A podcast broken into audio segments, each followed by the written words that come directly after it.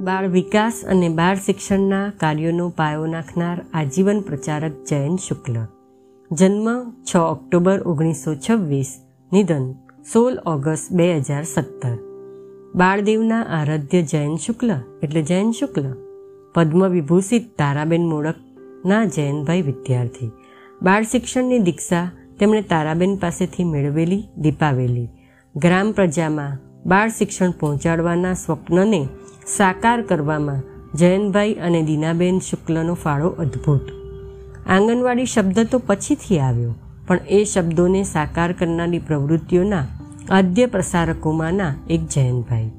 બાળ શિક્ષણના મંત્ર અને તંત્ર બંનેના રહસ્યોને આત્મસાત કરીને ઓગણીસો તોતેરમાં નૂતન બાળ શિક્ષણ સંઘ વડોદરાની શરૂઆત કરી. તેના થકી મુછાળીમાં ગીજુભાઈ અને તારાબેન મોડકનું કાર્ય પડકારોને ઝીલીને પણ આગળ ધપાવતા ગયા. બાળ શિક્ષણના પ્રચાર અને પ્રસાર અર્થે સતત મનોમંથન કરતા રહેનારા જયંતભાઈ અને દીનાબેન કંઈક નવા આયોજનો કરતા રહેતા.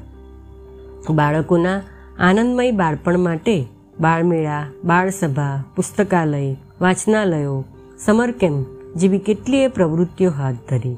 બાળકો માટે થઈને જોડકણા અને બાળગીતો રચી બાળકવિ પણ બન્યા.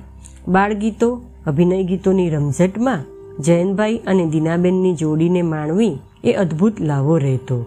ગાંધી વિચારને વરેલા સત્યના પડકારોને ઝીલવામાં સત્યાગ્રહ કરવામાંથી પણ પાછા પડ્યા ન હતા. એવા જયંતભાઈ ઓગણીસો ત્રાણુંથી જીવનની અંતિમ ઘડી સુધી બાલમૂર્તિના સંપાદક રહી બાલમૂર્તિ સામાયિકને જીવંત રાખ્યું. જિંદગીભર બાલદેવોની આરાધના કરીને બાલદેવો ભવ ગીજુભાઈના સૂત્રને ચરિતાર્થ કર્યું અસ્તુ.